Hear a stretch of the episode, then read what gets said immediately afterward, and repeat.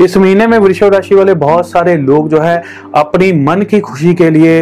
महंगे शौकों को पूरा करने के लिए अपनी सेविंग्स का बहुत सारा पैसा जो है अपने महंगे शौक को पूरा करने में लगा सकते हैं ऐसे योग भी बन रहे हैं